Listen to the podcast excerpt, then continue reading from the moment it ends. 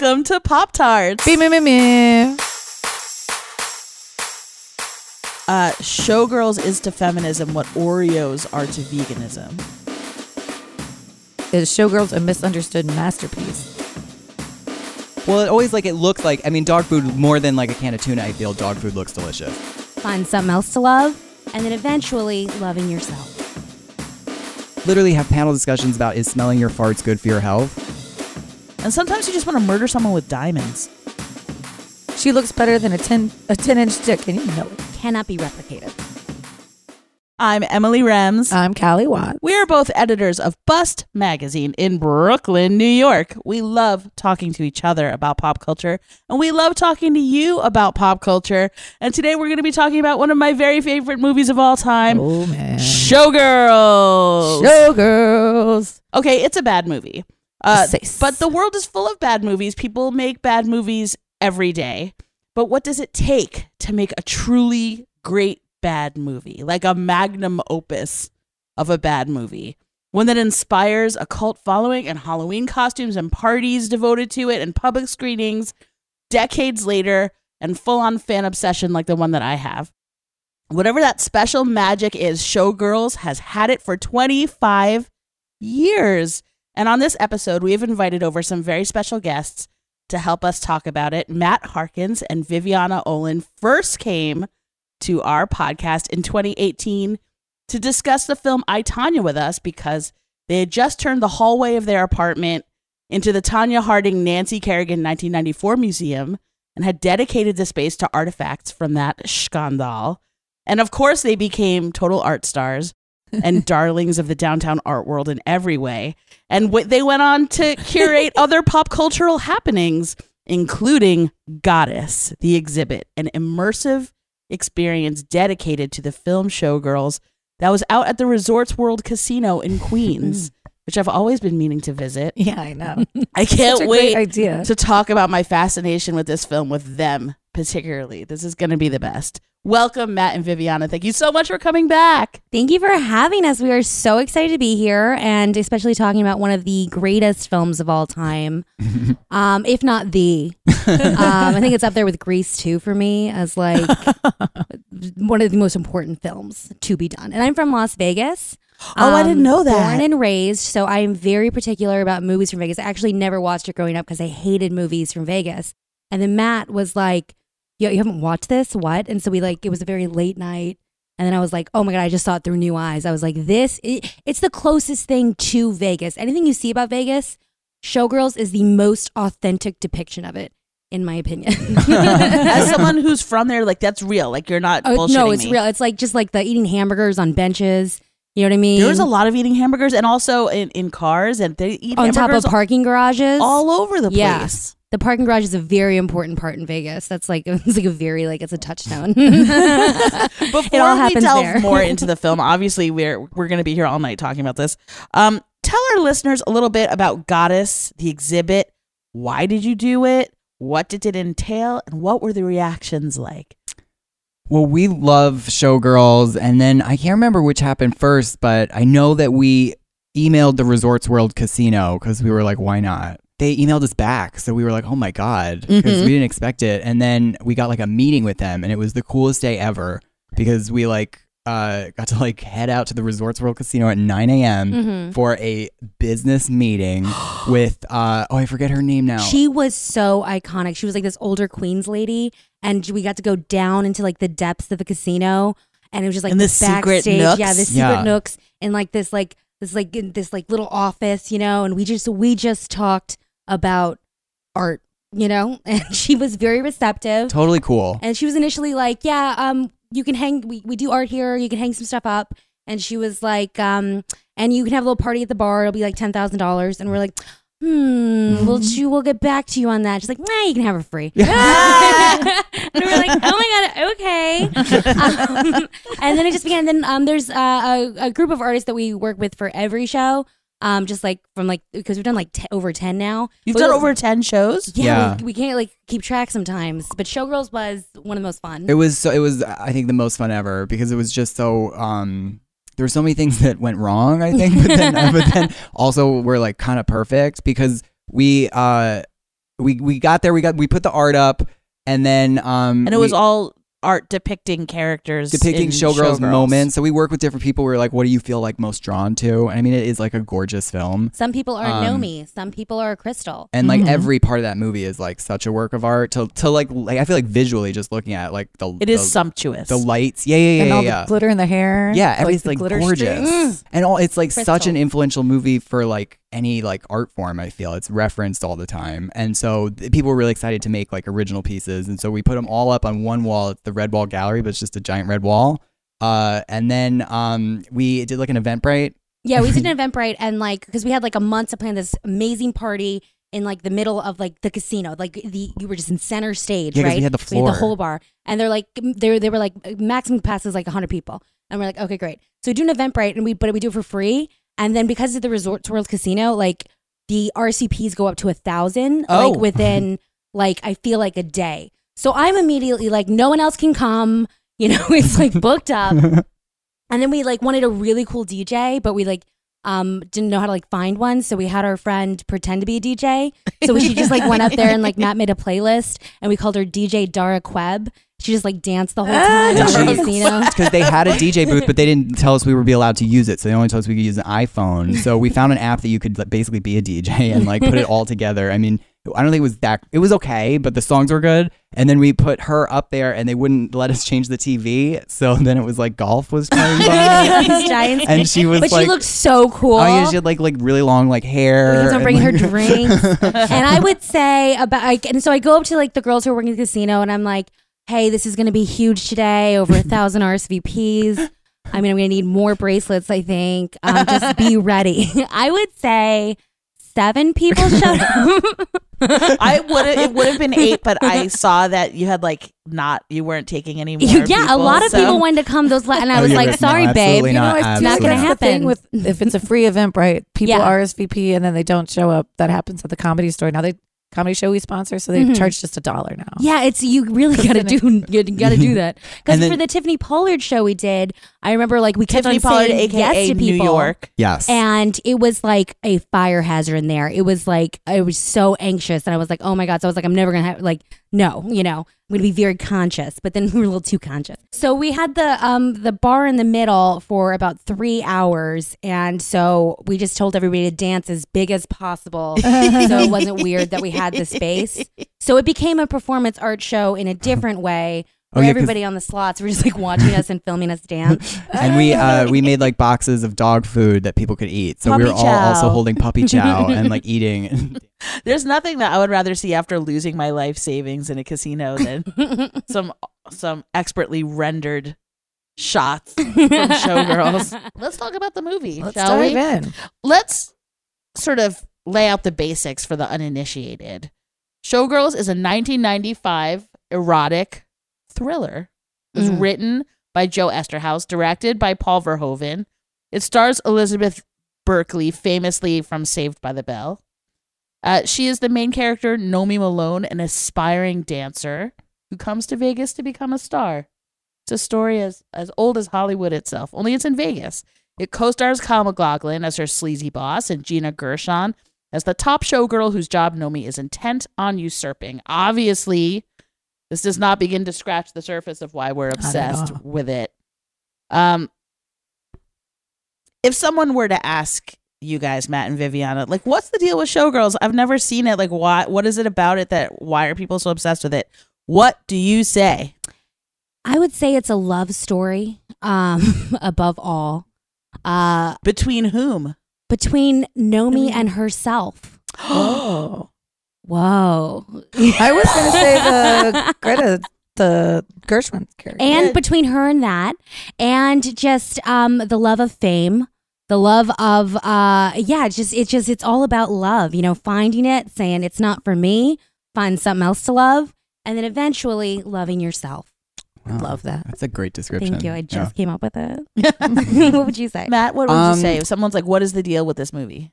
I would say that I would ask them if they've seen Chicago, the movie, really? And then I would say a lot of the shots in Chicago are stolen right from Showgirls. Really? Yeah.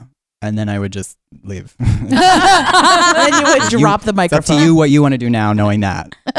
The movie is just your like sexual energy in like its most terrifying and like exciting forms, you know? And it's, uh, it is just, it is not something that you watch until you are like, it's got to be like two a.m.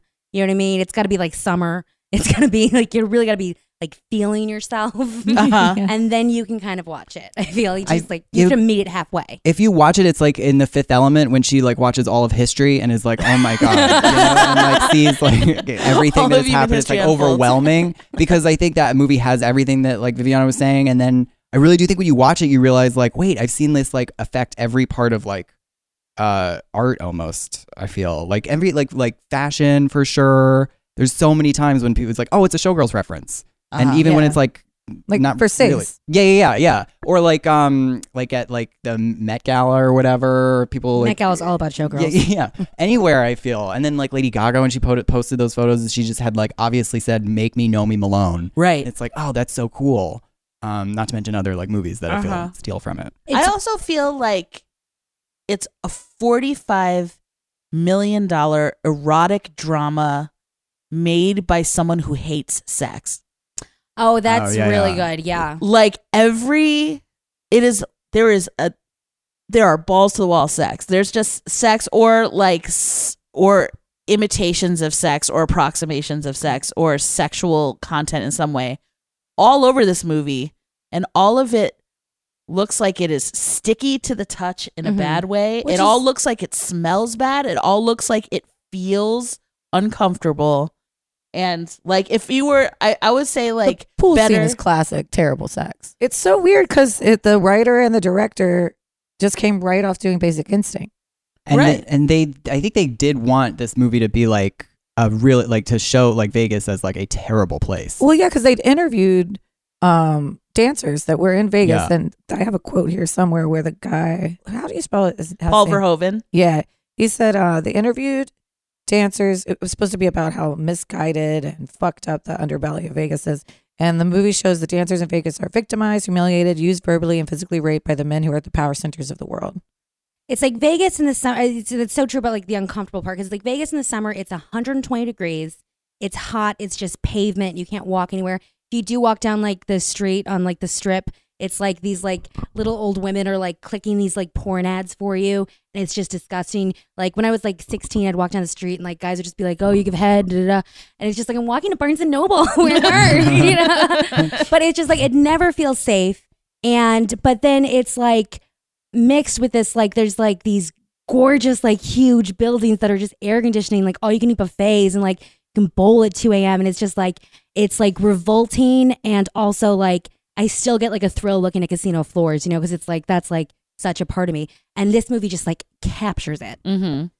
As I mentioned, the, the film cost forty-five million dollars. It was considered a huge flop at the box office because it only made thirty-seven million dollars. But the minute it hit home video, it made over one hundred million dollars.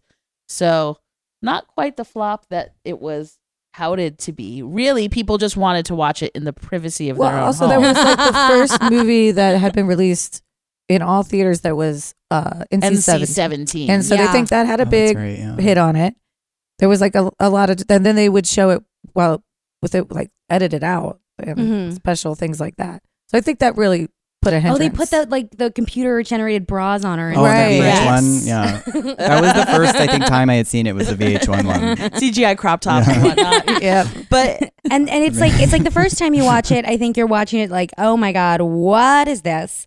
And then you get to watch it, and it is like it's kind of a it's like uh, it's like almost like an original meme or something. You're like kind of looking at it over and over again, being like, okay. Was this intentional? Was right. was she told to say like that, like that? You know? Why is she throwing French fries? Yeah, and then yeah. you come back to like, oh my God, it's like such pretty costumes, you know? And then it's just like, and then you just like get obsessed with other little details because it's like five hours long, right? And like, yeah. there's just so much to dig into and so many layers.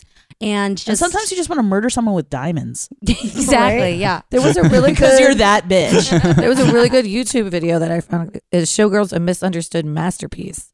And it was it was a really good cut where it shows like a lot of the like important scenes. And her whole theory is that because the house always wins in Vegas from the very beginning, it's set up to so that Naomi can't win.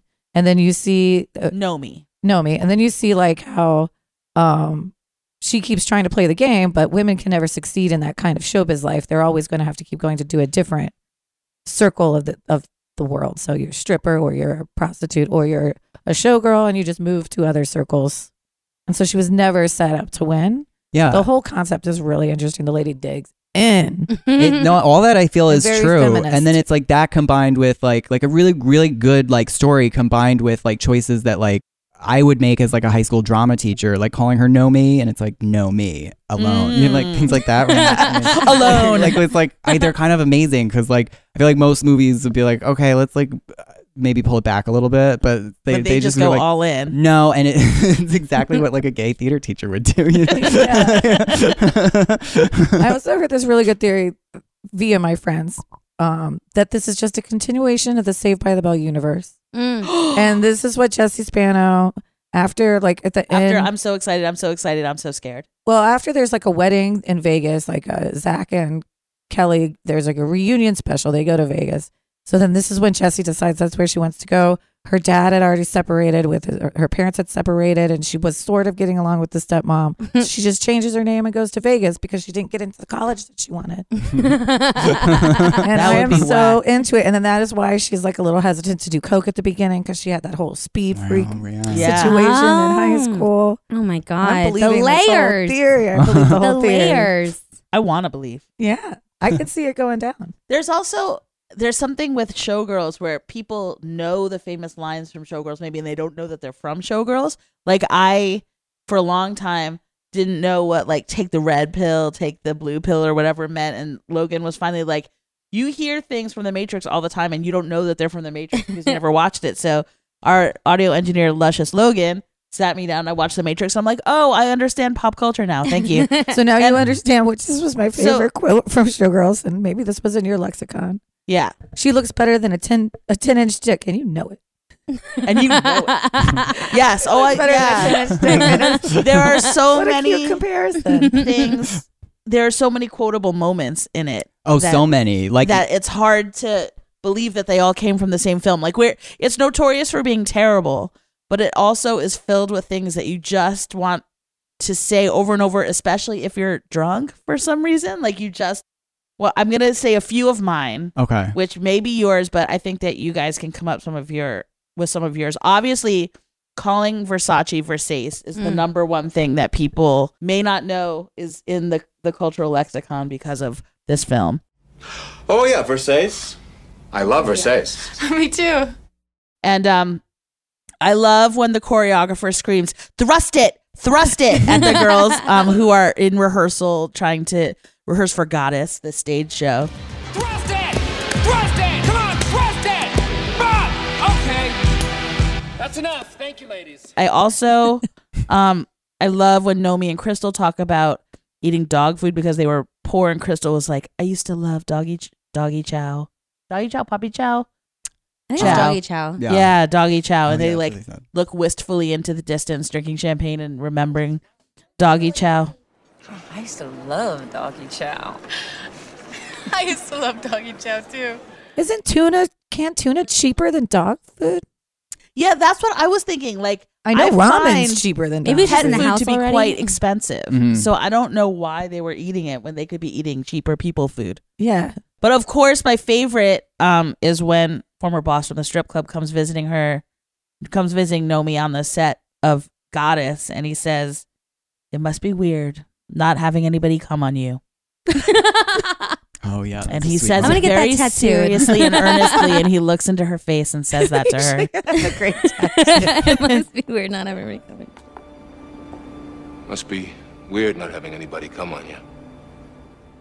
Um, what what do you guys uh, like that people say? They say so many things. Go I ahead. think we I think we have the same one. Wait, wait, you, you yeah, go first. I think, okay, um, when Gay Carpenter, oh, yeah. um, the dance captain, yeah. she says, "If you're smart, and I was smart, you'll figure out a man and a job for later." Ah, and we yes. should all think about that. A man and a job. But wait, I, wait, can I say one other one? Yes, um, the show's called Goddess, Not Classes. Oh, yes, that one is a great one. I, so we talked about some of our our favorite moments. I would say, not surprisingly, my least favorite moment by far is the rape scene. The rape scene is so gratuitous and over the top and graphic. I remember feeling physically ill during it when I first saw it, and then in every subsequent scre- screening of it, I can't. I like. I literally cannot watch. We it. We prefer to turn it off right before that because it is. Just, it's so. It's so just. It's so bad. It's so bad. It's so hard to watch. Like as big as the production numbers are, as big as like the glitz and the glamour of the rest of the movie. Like that's how big this rape scene. It's a huge rape. It's scene. It's really big and bad, and it's like. And I think the director once said. Um, that his kind of goal with that was the one character in the whole movie who's like a good person is Molly. And it's like, that's what Vegas is. It's like, well, you're going to get punished worst of all. And I totally think that's a fair reading of Vegas. And um, so in that sense, it's like, it is so hard to watch. And it's like, uh, yeah, so it's, it's, it's tough. Yeah, it sucks. Toughy. But it's and like- it's important. It's important that there be, you know, like to the to the film in terms of the plot, it's important that that happened, but does it have to happen for so long in that way? Definitely not. Like, do you guys find it gratuitous, or am I just like oh, wanting no, I do. wanting my cake, my my che- my sweet and dreamy part, and not it's it's so it's so underbelly. gratuitous. But yeah, the tough part is the the whole film is like so gratuitous, you know, just like when she's when she's like talking. Obviously, it's not the same thing, but like. Just when she's like uh, talking about, oh, I'm on my period, and he's like, prove it, and she's like, she pulls her fucking her fingers into her pussy, and then like shows him, and it's just like that is like so it's so extra, you know? Yeah. And it's just yeah. yeah. It's all right. I got towels. You can fuck me when you love me. Um, and that can be really fun in like the flashy, shiny parts, and yeah. it's just be can it can be just gut wrenching. The less um horrific part that also makes me queasy every time is when uh Elizabeth Berkley licks the stripper pole. Oh, yeah. Oh yeah, especially yeah. Oh, germs. Yeah. Yeah. So many germs. And I'm not like a germaphobe, but like I'm not licking not a pole. Lick a pole. I'm not if you take anything away from this podcast, it's don't lick the pole. Do not lick the pole. How much? I think I would do it for like ten dollars.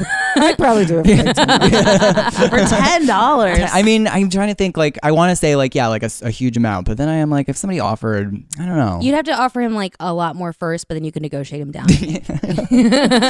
My new nickname for you is Patient Zero. Congratulations. Are there parts of, of uh, the film that you guys don't like, or do you just love it?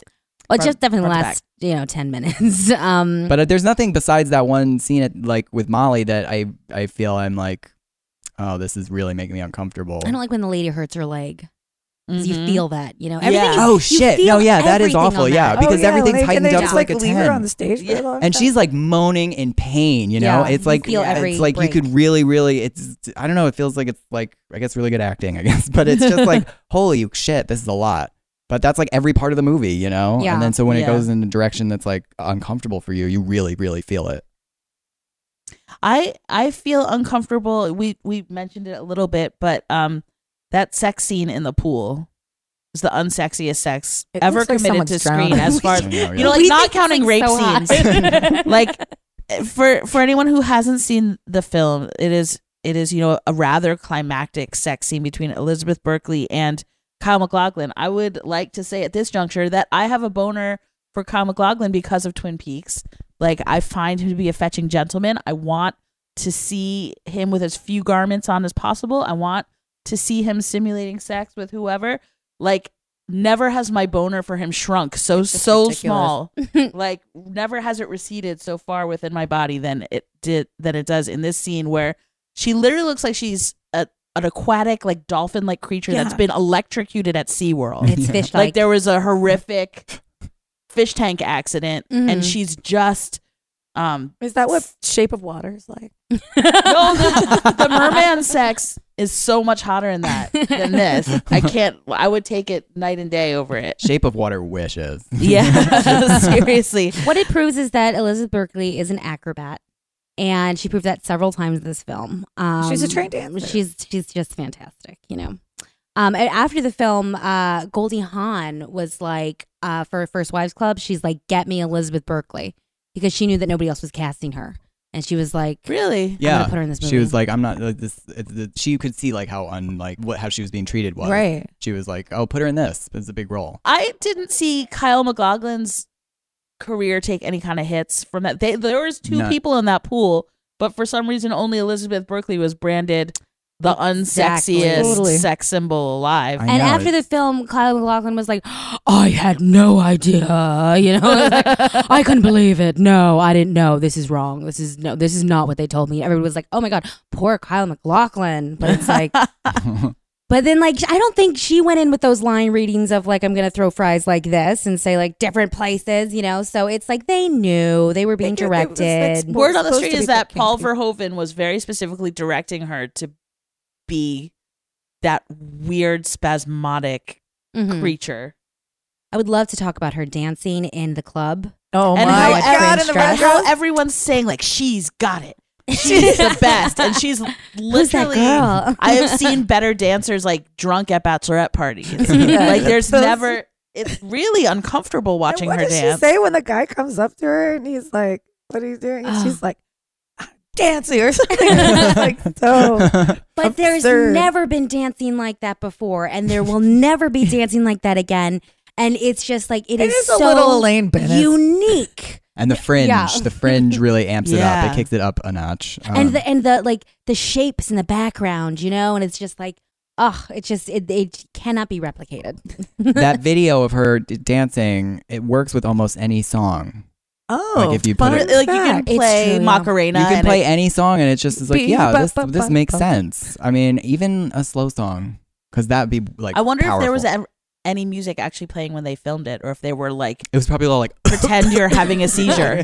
People like shuffling around. Matt put "Sweet But Psycho" on it once, and it was like, oh my God, this video is this is twenty twenty-five. I was like, this is the coolest thing I have ever seen. And then I remember somebody being like, I hate that song too. I'm like, oh, all right. All right. Can we discuss the fact that the only people who are kind and helpful and have any redeeming qualities are black? Oh. Um, there's So she pukes on a stranger's car, and that nice woman of color buys her fries. She throws the oh, fries right. uh, in a in a violent fit, and that woman is like, I know, why don't you live with me in my trailer? Yeah, that's wild. And then she's like living with this lady, and she's like, I think I want to buy this Versace dress. And it's like, shouldn't you be paying her rent yeah. before you buy that Versace and the lady's dress? Like, get that dress. And then she meets a gentleman of color in a club while she's jerking spasmodically around, and he's like, you've got something special. I'm going to take time out of my job at he ha- he does all the jobs in Las all Vegas. All the jobs. I was I'm like, going to take time out to, literally to be like, you want fame, fame costs. Right here's where you start paying in sweat. And also let you direct my hand to your menstruation. Like these are the these people for no tangible reason. Like she is she is being um threatening. Mm-hmm. To them. Yeah, she's kind of a dick. Is a dick to them, and yet they exist only to help the white lady. He does cheat on her, though. Mm-hmm. Yeah. And that makes her sad. Yeah, but he still wants to help her, even though he cheats on her. Yeah. Like, they're, the his ex- reason to exist in the film is to help her. Molly's reason to exist in the film is to help her. But also, her reason to exist is to be so good and to be treated so badly that Nomi Malone has to decide between her dreams or kicking the shit out of a rapist.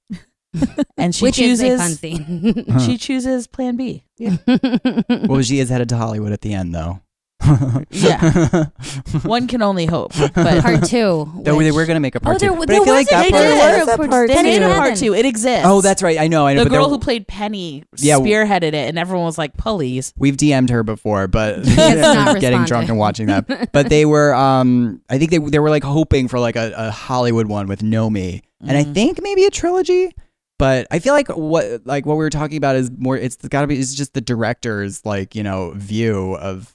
They're like maybe worldview and how they like simplify things into like I'm sure at the time they were very self-congratulatory that they had people of color in, in leading roles in the film, but yeah. they were really like uh, the black support staff mm-hmm. for the crazy white lady, And I don't think that that would really fly today the way it did twenty-five years ago. Oh yeah, I mean, this, this movie would never be made. I mean, the, among other things, you know. Uh, but yeah, it is like a definitely. And I, I wonder if you go back and watch like all of their movies. Um, you, I'm sure you find like Basic Instinct, Starship Troopers. They did, yeah, uh-huh. and Total um, Recall, wow, and to wow. they did Total Recall too, right? And RoboCop. Um, such a trippy movie. Yeah, you'll find just like more stuff like that. I feel like Showgirls is an odd outlier in terms of the fact that you can get like dude bros and feminists and gay men in a room, all happily watching Showgirls. Mm-hmm. Yeah. And there aren't that many films like that. And if that's true, is it really bad? I mean, well, we're the type of people that don't think it's bad. Yeah. No, but I do think it's bad. Like, I don't want to make it sound like I'm here like, oh, this is like a, a great piece of filmmaking. It's it's bad. The acting is bad. The script is bad. The when, story is bad. And I think I think it, I think it's hard. Like if like, yeah, because it's like a question of intention. And but I don't think. But I think if you're looking at like uh, what the bigger impact is of like how many people can enjoy it and like find moments in it, then um, then I consider it like really, really great, you know, um, because I it's like it's not sloppily done, which is like there's like there's a lot of time and money put right. into it. And it's like like the cinematography alone is like so like the shots of Vegas and like the casinos and like the the dances and like of like Crystal Connor. It's like, oh, my God, I could just live in this world. And so in that sense, I think it's just like, I think it is, it, there's a lot of great stuff in it. Um, and it's, you know, it's, it's, uh, it's really long. It and is I think really that, long. You know, that's, a, that's something too. You got a, a lot of bang for your buck, a lot of unsatisfying bang. Yeah. But, you know, like when you talk about the world of bad movies, I'm one of those people who likes quote unquote bad movies as much as I like good movies. But, um, you know, if you're talking about a movie like Plan nine from Outer Space, there's all of these like Mystery Science Theater three thousand type sci-fi things where they were made on a shoestring budget. And you're really seeing the ingenuity of people with big ideas and teeny tiny resources. And it's funny to watch like how people try to execute a big idea when they just don't have the budget for it. And then that's, there's something really sort of like uplifting and life affirming about that. Like, come on guys, let's put on a show. It doesn't matter that we can't afford it. Like we're going to make the best monster movie of all time. And then on the complete opposite end of the spectrum, you have a movie that's bad for so many reasons, and yet it ends up being so fascinating, and it has unlimited resources. Like a bad movie that emerges from unlimited resources is an entirely different experience, especially for people who are looking for like the cult movie uh, jolt. That cult, that sweet cult movie high. Yeah, and it's not like a Snakes on a Plane where it's like, okay, we all know how you went into this. Mm-hmm. And like, uh, yeah, it's like fun, but there's no like real mystery or anything that's a part of it. Or any, like for both Plan nine and Showgirls that have, you know, the way it unfolded when it came out and its history, it's just like, that's how it happened. And that's a part of the story of like the movie, you know? Mm-hmm.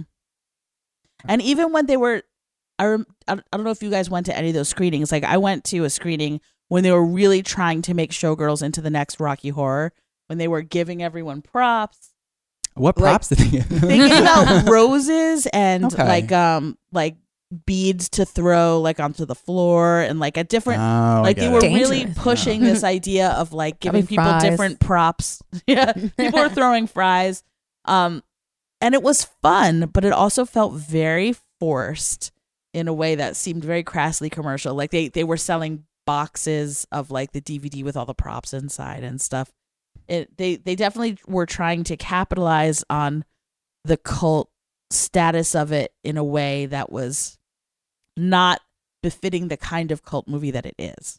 Showgirls is to be enjoyed in your own personal home um after ten p.m.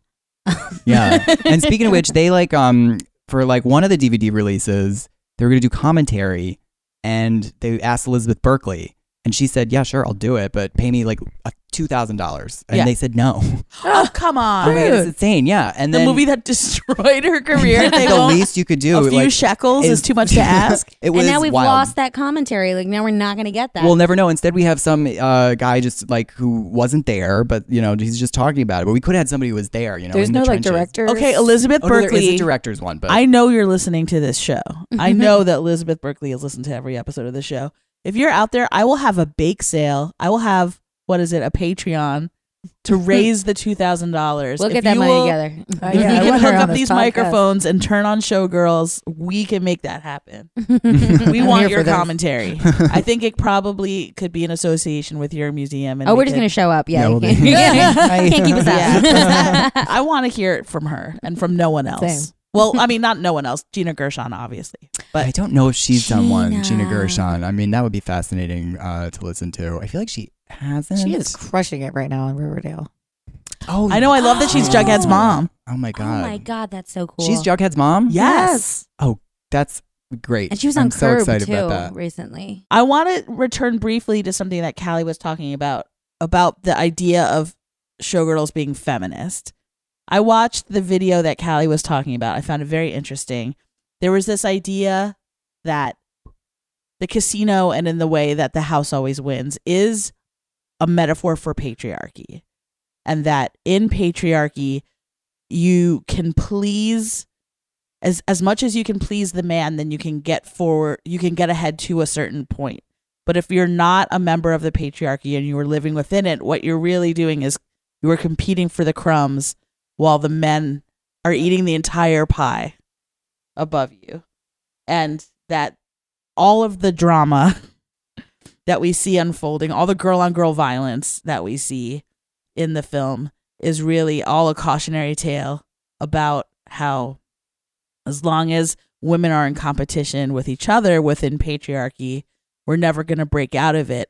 Nomi only breaks out of it when she decides to defend her sister and kick a rapist in the fucking nuts and leave. Like she, um, that's the only way to be free. Like, and she thought that she was getting ahead and she got as far as one could get within that structure. But within a structure like patriarchy where the house always wins, like you're only just a few steps away from like the gutter. And even Crystal, who was the top of the chain, had to, mm-hmm. you know, get her little settlement. And she was like, oh, no, I'm fine. yeah, this was, was like, great. I got thrown up the stairs. I get a nap. Is Showgirls feminist or is it incredibly exploitative and unfeminist? Wait, um...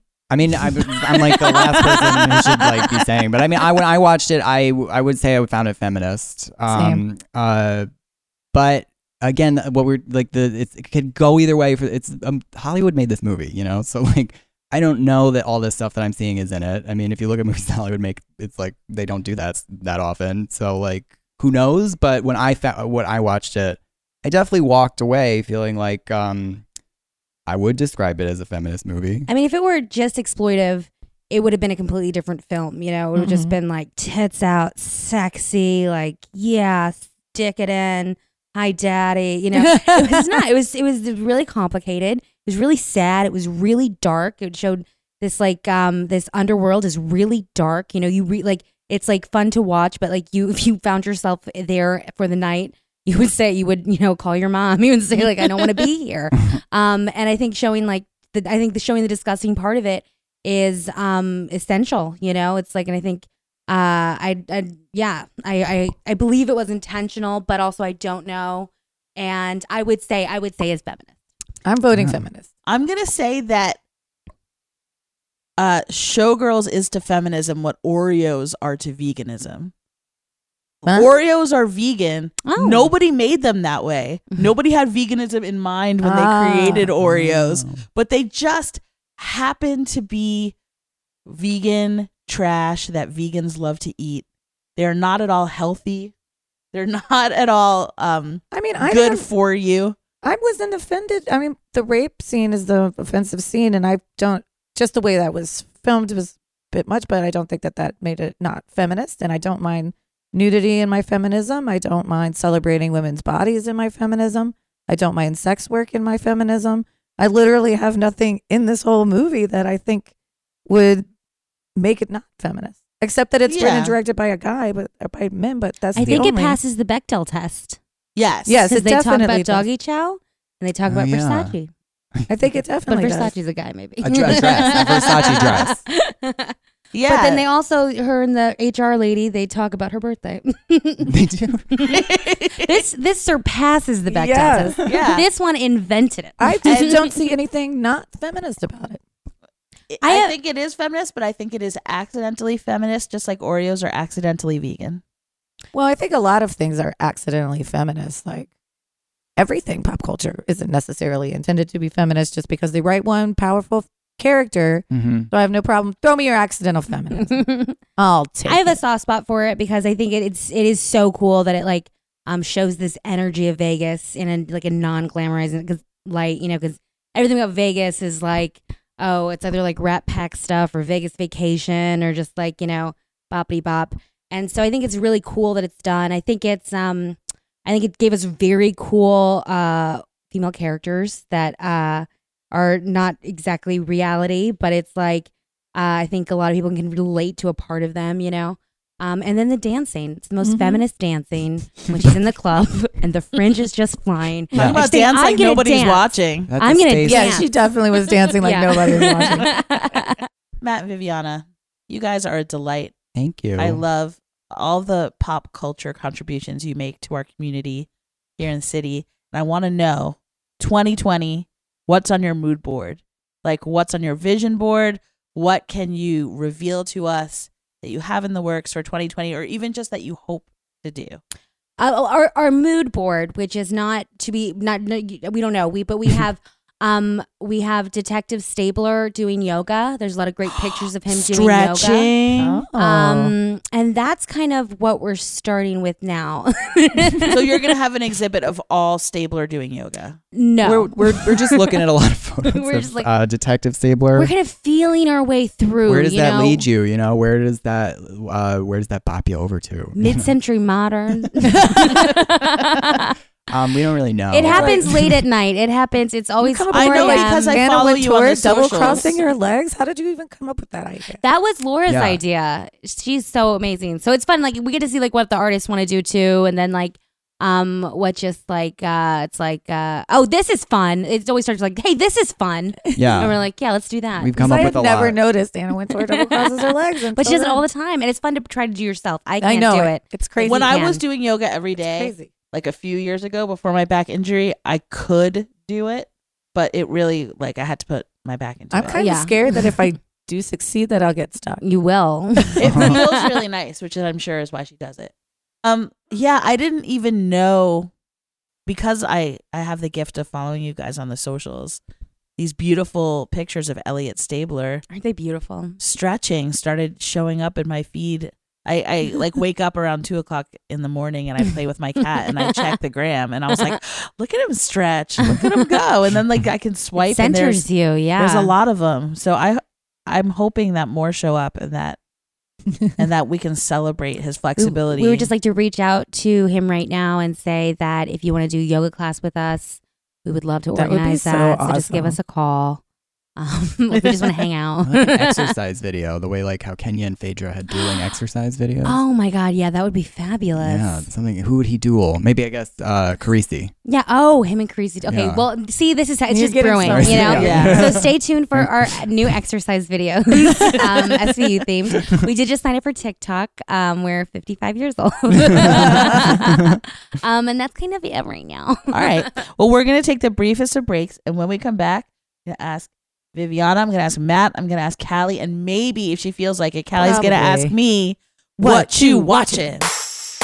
Hey, podcast fans. Did you know that the best place to listen to your favorite shows ad-free is Stitcher Premium? They've got Conan O'Brien Needs a Friend, My Favorite Murder, Wolverine, The Lost Trail, Bitch Sesh, The Fantasy Footballers, Science Rules with Bill Nye, and more, all without commercial interruptions. And we can hook you up with a sweet deal. To get one month free, go to Stitcher.com slash premium and use promo code POPTARTS. That's Stitcher.com slash premium, promo code Pop-Tarts. Before we get back to the show, I want to tell you about our new sponsor, Wolfie Vibes Publicity. If you're working on a new project and find yourself in need of a kick-ass publicist who communicates well and works tirelessly to get you the coverage you're after, consider going to Wolfie Vibes Publicity. Wolfie Vibes Publicity is a female-owned and operated boutique P R firm that will get you where you need to be, and you'll even have fun in the process. Get in touch via wolfie vibes publicity dot com for details and quotes, and tell them that Pop-Tart sent you. Uh, essentially, I started it because every female comedian I know was amazing and hardworking and hilarious, and I knew would make great podcasts. And every male comedian I know already had a podcast and was doing their own thing.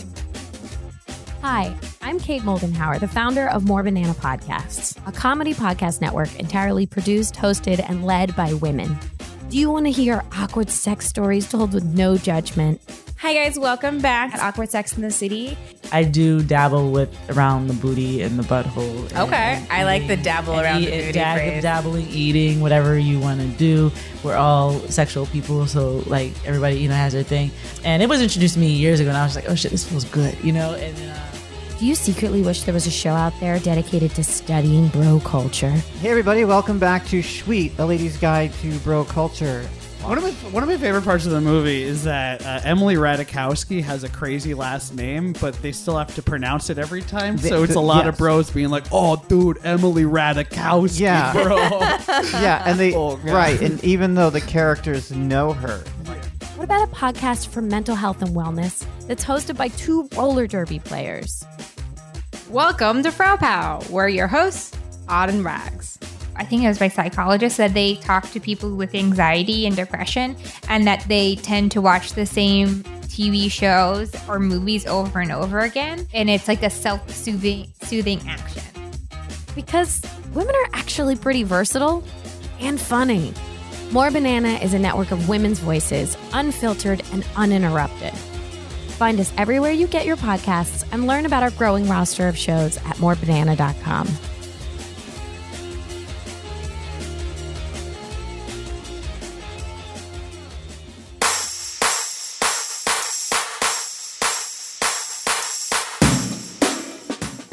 And we're back. This is the part of the show where we ask our guests what you watching, and it's a very broad question. We want to know about movies, television, books, podcasts, music, music videos. If there's something pop culture that pop cultural that you are consuming, we want to know about it because it's probably extremely cool. Let's start with Viviana. What you watching? Um, I am watching uh The Outsider on H B O. I watched one episode. And also, there's this really crazy lady on TikTok who um, got her phone taken away, but she lives in the middle of Idaho, and but she's got a lot of content out there. That's all I'm going to say about that. D M me if you want information. Consider yourself D M'd because I want to know the crazy lady. You don't know her name? Um, we- I just we she is like mentally ill, but like uh, she's so funny. She's I don't know. Can we delete this? Book? She has like very good uh like uh. Like, honestly, stage presence. Like, she just makes videos that are more interesting to watch than anybody else. Uh, but I think her phone, which she did have her phone taken because of something that might kept be on good. Threatening you know, the no. president. Yeah. Um, oh, no, I'm not mad about anyway. that. Yeah. That'll um, happen. uh, I am watching The Doctors. What's The Doctors? They don't air it in New York City, so I have to watch YouTube clips. But it's a show that's like The View, but it's a panel of doctors. Oh, oh is that the one with Doctor Oz? No, he has oh. his own show. Uh, this is Doctor Travis Stork. um, I don't know if you've heard of him, uh, but he's the host, and there's others. Um, but it's just a panel show. They talk about like sometimes the wildest things, and it's like, well, nobody else is talking about this. Uh, like years ago, they were talking about like ketamine injections for depression, which I feel like you only. I, it's like oh, now it's like you hear about that a lot, but they were talking about that years ago, and not necessarily in a way like you should be scared of this. Um, and maybe you should. I don't know. I I watched like a thirty second clip, so I don't know. Uh, And it's kind of fun. They had Halsey on. She was talking about endometriosis, I think. Um, it's just so it's like things. Stars talking about their health problems? Because that sounds like catnip for Jews. Yeah, they talk about their health like, problems. We love talking about going to the doctor. I mean, it's like when they have something to promote, they'll go on. and Or maybe there'll just be a topic that they give them. But like, uh, you know, they had, or the, their big interviews were like Trisha Paytas recently and Aaron Carter um, were like their big kind of gets. Uh, but I Aaron Carter, I'm so worried about him. Yeah, that was an, uh, it was the second time he had been on, and it was um it was pretty wild. But that's the show I'm watching. I it's, just saw Cyndi Lauper talking about eczema. Oh my god, she's doing eczema cream commercials now. Oh. I trust her. Yeah, I, tr I, I they can I, put I her on. Trust her. I trust yeah. her. Yeah.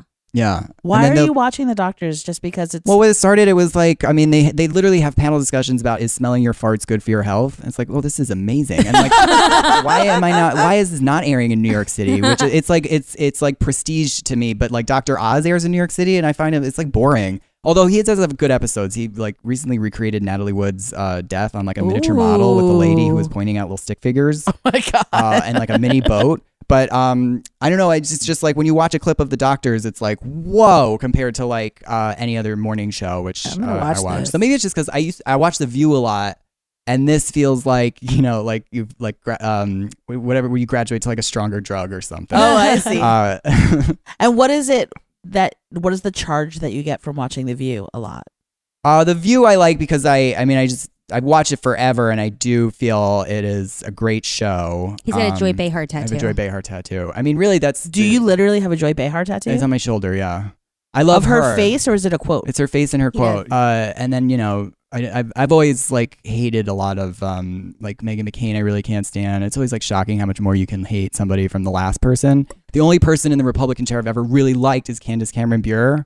Because I did feel that she was just there to believe, she believed a lot of it and not uh-huh. like, I'm like a strategic Republican person, mm-hmm. you know, talking point. She was like, um, no, this is like, get on your knees, like pray. Like she would just like have moments where it was like, what are you talking about? she, she's All right, Callie, what you been watching? Uh, well, I've, I've watched some very interesting things lately, but I wanted to start off with this documentary I saw about Magic City, which is the strip club in Atlanta that uh, I that went to, famous. was there for a wedding. Yes, it was amazing. It was epic. And so there's uh, a documentary on YouTube. Magic. Well, the, first, there was a really good article in Atlanta Magazine, Magic City, an Oral History of Atlanta's Legendary Strip Club. And it's like uh, a bunch of te people just telling stories about how it got started. And it basically was became like a hub for people who wanted to get on the radio. Had to play their track at Magic City, and if the strippers didn't dance, they wouldn't get airplay. That was just how it went. And so Fabulous got started there. Oh my God. Migos came out of there, and um, it's all started by this guy. His name is Magic, and he he got his nickname because I think he was really good at selling printer paper or something like that, or maybe it was printers. He sold it like magic. Yeah, and so that's how he got his name. And then he opened the strip club, and he only had one dancer at the time. And then they started like. Really evolving the whole club structure. And you said this is a documentary you saw on YouTube? Well, this is the this is the story I'm about to tell is from um an article in Atlanta Magazine. And so there was this one story that this one famous stripper there, she this guy she said it was a uh athlete that had uh I forget how she described his hair, but uh she wouldn't say his name. And he was mad at one of the other strippers because I guess some strippers have like comedy bits and then they like insult, insult the dudes. And so he didn't like this one, what this one person said, and goes up to this other stripper and was like, if you beat her ass, I'll give you this uh, watch that I'm wearing that's worth ten thousand dollars. And she was like, just starts taking her shoes off and goes over to the other lady and whispers, I'm gonna have to kick your ass, but I'll give you five thousand or like ten thousand dollars, three thousand dollars or whatever. And the other lady was like, yeah, let's go. And Magic was like, no, no, no, no, no. We're not having any of this in here. And then the documentary, that's with Future telling about how the whole music became so important and how this D J became like the most important D J in all of Atlanta because everything came out of that strip club. It is like the best strip club I've ever been to in my life. It was like Cirque du Soleil. They were people upside down. Oh, it's totally nude and no hands upside down for like forever. You were just like, how long can you function like that? And people are throwing so much money. So it's very relaxing because if you don't want to lap dance, they just walk over to where they're going to get a couple thousand dollars. So there's like no pressure. It's, I love a relaxing strip club. And then some dude just handed my husband like a huge stack of cash, just the guy next to us. And my husband he gets really nervous at strip clubs. And he just like walked up to this one really amazing looking lady and laid the whole stack down like it was baby Jesus That's in front so of her. Nice. And then he just kind of stares at her and walked away backward. Oh my God. Slowly without cool. turning his back. It was the most wholesome thing I'd ever seen. An offering. Yeah. Oh my God. I could have stayed there all night. It was, it was just amazing. And we went to a mail review last yesterday. Sunday. Sunday. Oh my God, fresh off of it. Right? Yeah, I, I love I, it. I had not had the, I'm not like Callie in, out in these streets going to clubs all the time. I love so a strip I club. was, I was surprised. I was alarmed. I was concerned. This was way more handsy. You do not touch oh. the girls in a, a lady strip club. But these dudes were like taking your hands and like rubbing their pecs. They were so smooth. We I want to know their lotion. Oh my yes, God. Yes, they all were very moisturized. Um, we went to Sapphire Gentlemen's Club, is on thirty-ninth street here in Manhattan. Well, in Manhattan. And um, they just a couple weeks ago started um, a male review show called Men of Sapphire, Men and Mimosas. Oh. Sunday brunch. That sounds so nice. Providing people who want to see naked men. I thought it was for women only, but it's not. It's just for whoever wants to see naked men. Um, providing them with the ultimate exotic male entertainment experience in I I was surprised how long it was. Like I thought it would be like however long brunch is, but it was five hours. Oh my God! I mean, you could leave whenever, but the whole whole thing. Like every yeah, there's so many. There's twenty dancers. Yeah. Don't go for the food. Let's just say that okay. front. Um, I mean, the food wasn't bad. I've it had, wasn't bad, but it was not I've good. Had worse strip club buffet food than that. Um, but I'll my favorite part was um, there is this guy named Romeo who was like running around in his little underpants, just like simulating sex all over the place with different ladies. And the M C was shouting into the mic, "Look out, ladies, Romeo's going to get you all pregnant. You're all going to get pregnant." And everyone was like, ah. And then he was like, "But he's not going to help you raise that kid." Ah! And then you're all going to be on welfare. Oh my God. And I was like, is this supposed to be yeah, getting me hot right now? Money because at the strip club. I'm not about to go down like that, Romeo. Like- and there was only one guy that had breakaway pants, and they were all wearing jeans and had, and would awkwardly like take their have to take their shoes off and then pull their pants, oh down, my their God. jeans down, and then take put their shoes back on. Oh my God! There wasn't real. so much That's planning on that part. And then they had did like some chore- choreographed routines, but they, I, I think they're just getting it together. on And that. There was a lot of tube socks and underpants. Like, I I expected more special outfits than that. We got to go in and help them produce that. But yeah, I, yeah. I feel like they're, they're just pants. getting started. They're going to get into their stride. Yeah.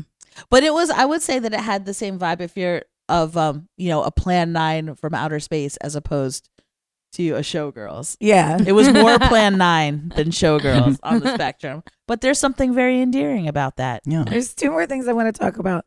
Uh, one is, is the show The Circle on Netflix. Loved it. Oh my God. Sh- Shuby. Mm.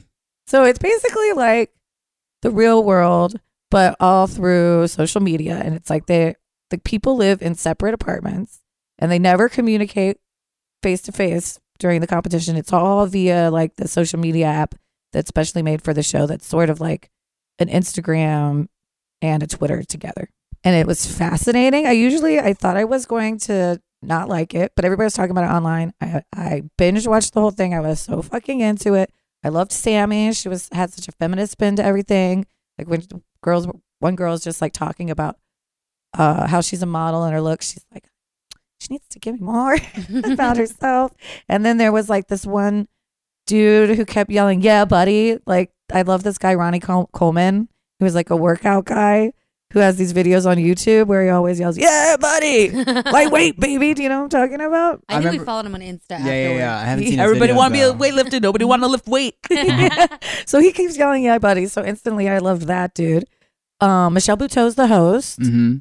Uh, Shuby is like this, like uh, dude that has never had social media. Yeah, and I is love just Shuby. Like, the most innocent person. Like he, he. There's some catfishes on the show, um, but you know. The the viewer knows who the catfishes are going in, so this isn't a real big thing. But Shuby has a crush on this um, catfish, Rebecca. And then he said the sweetest thing. He said that she just was like, she's like being around a nightlight, and it just helps him feel safe. Aww. The innocence. The innocence in this. Um, So anyway, I everybody should watch that. I was obsessed.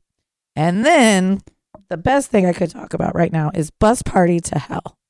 What's Bus Party to Hell? It's on the Pluto app. Pluto is a free app that has like a million movies and T V shows on them. None of them are like super new, but everything, there's so there's like a deep dig. And I got into the cult movie section and Bus Party to Hell. If you were ever wondering what um now I can't uh, Tara Reid has been up to since all of the uh Sharknadoes, this is it. She's been on the Bus Party to Hell, right? And so she produced oh, stars and oh, produced, that's great. But it needed about seventy-five percent more Tara Reid. I'll tell you that. um, and so it's a bus, a party bus on the way to Burning Man that breaks down in the desert, and then there's a satanic cult, or they're also possibly vampires. It's a little fuzzy there.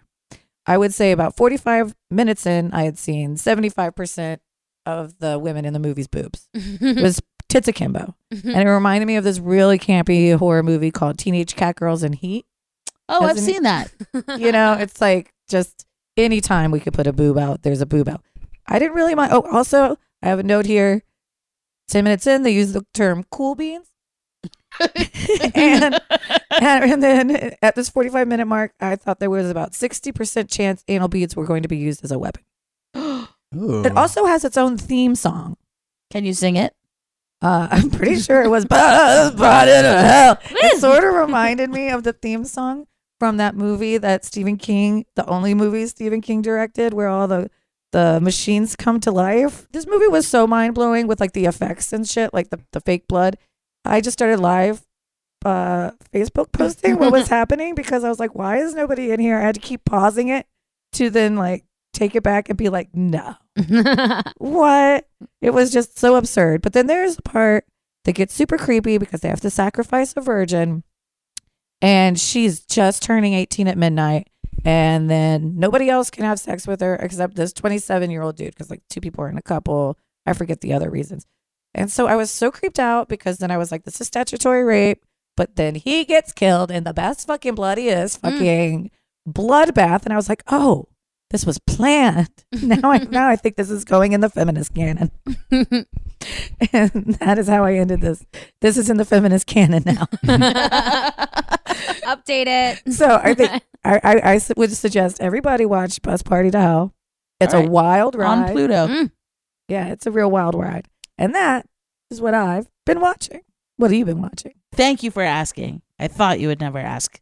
Uh, I was watching Dirty John on Netflix. But um, I was in the in the po- in, obsessed with the podcast, I think, because Debbie, our boss, told us about it. And it's a true crime situation where this hustler was just hustling the shit out of this woman. Like, he married her and was just after her cash. And he told her a million lies and she believed them. And things escalated in a very violent way in her family. I saw something about that on the Tamron Hall show. Mm-hmm. And it uh, was a very suspenseful podcast that they turned into a very infuriating miniseries where Connie Britton played the woman who was the hustlee, and uh, Eric Bana was playing the hustler. And like, there was just like, talk about a, a red flag or two. Like, there were two hundred oh million red flags. And like, she just wouldn't let go of this idea of having this husband that was a doctor, even though he was not. Hmm. Um, and it it's infuriating, but I love Connie Britton so much. I'll literally watch her do anything. And so she's a delight. I was glad to, to watch it. Um, I have been watching The Bachelor because uh, our digital editor, Lydia, and one of our very most excellent interns, Emma, watch it, and they come in here and they talk about it, and I want to know what they're talking about, and if I want to know, then I have to watch it. And it's the worst. It's horrible. It is a nightmare. It is not accidentally feminist. It is anti-feminist in every way. This season features twenty-eight year old Peter Weber, a Delta Airlines pilot from Westlake Village, California. He has no great shakes. Nobody should be fighting over him. Yet they all are. Apparently, he was third place in the Bachelorette season with Hannah Brown, and they trotted her in being like, maybe I made a mistake. And you can tell that he just wanted to like leave with her and like have, then, just go live life. But, but what happened to whoever she picked? Didn't work out. Shock. Shocker. So she goes on the spouse one. That you meet on The Bachelor. It doesn't work out. They should have to get married. So they want he wants to get with her and she wants to get with him, but they I guess they're contractually obligated to go through this charade. So here we are. And the last thing that I watched that I want to recommend that everyone watch because it's free on YouTube right now is our luscious recording engineer Logan Del Fuego had a film premiere this oh, past yeah. weekend. Oh, cool. An art film that he made called The Angora Sunset Love Letter from Space is it's a fabulous compelling name. And amazing. And I'm not just saying and that because luscious camp. Logan made it. Yeah, he it is an um, incredible amalgam of all of these weird, campy clips from all of these sci-fi and cult movies having to do with alien abduction. And then the soundtrack is um, things that are sampled from actual sounds from space and from beats and music composed by Luscious Logan and also from the actual testimonies of people who've been abducted by aliens. All I am watching that. Over laid over this amazing pastiche of film clips. And um, it's all on YouTube. Just look up The Angora Sunset Love Letter from Space. And, you know, maybe um, take a mind-altering substance or not. Either way, you're going to feel like you did. That's how I feel when I watch it because it's really very meditative and it's a slow creep. Um, thank you guys so much for coming. Thank you for thank having you. us. Yeah. Always so fun. I can't th- wait for another ex- exhibit at your. It's gonna be thing. Fabulous. Oh yeah, yeah. Tell everybody the website. Oh um, T H N K uh, like Tanya Hardy, Nancy Kerrigan. T H N K nineteen ninety-four dot com and our Instagram, TikTok, Twitter, all of it's T H N K nineteen ninety-four. Amazing. Thanks so much to our producers Kate Moldenhauer and Jesse Karen at More Banana Productions, and of course our luscious audio engineer Logan Del Fuego. Oh, muy caliente, Logan. and, oh, and happy birthday. Happy birthday, happy Logan. Birthday. And to our girl gang at Bust Magazine. You can find me on Twitter at Emily Rems and on the gram at Rems Emily because someone took Emily Rems. Rude. You cannot find Callie on the socials, so don't even nope. try. But you can email both of us. I'm at emilyrems at bust dot com. Callie W at bust dot com. And you can learn more about this show at bust.com slash pop-tarts, where you can also sign up for our newsletter. You can also subscribe to Bust Magazine, which is an amazing way to support us. Uh, and another great way to support us and help us get the word out is to rate and review this podcast on Apple Podcasts. We don't want to be a cult hit. We want to be mainstream hit, mainstream, baby. Mainstream, We want to be top of the charts with a bullet. So... Uh, it really helps us get the word out. We super duper appreciate it. Until next time. Mwah!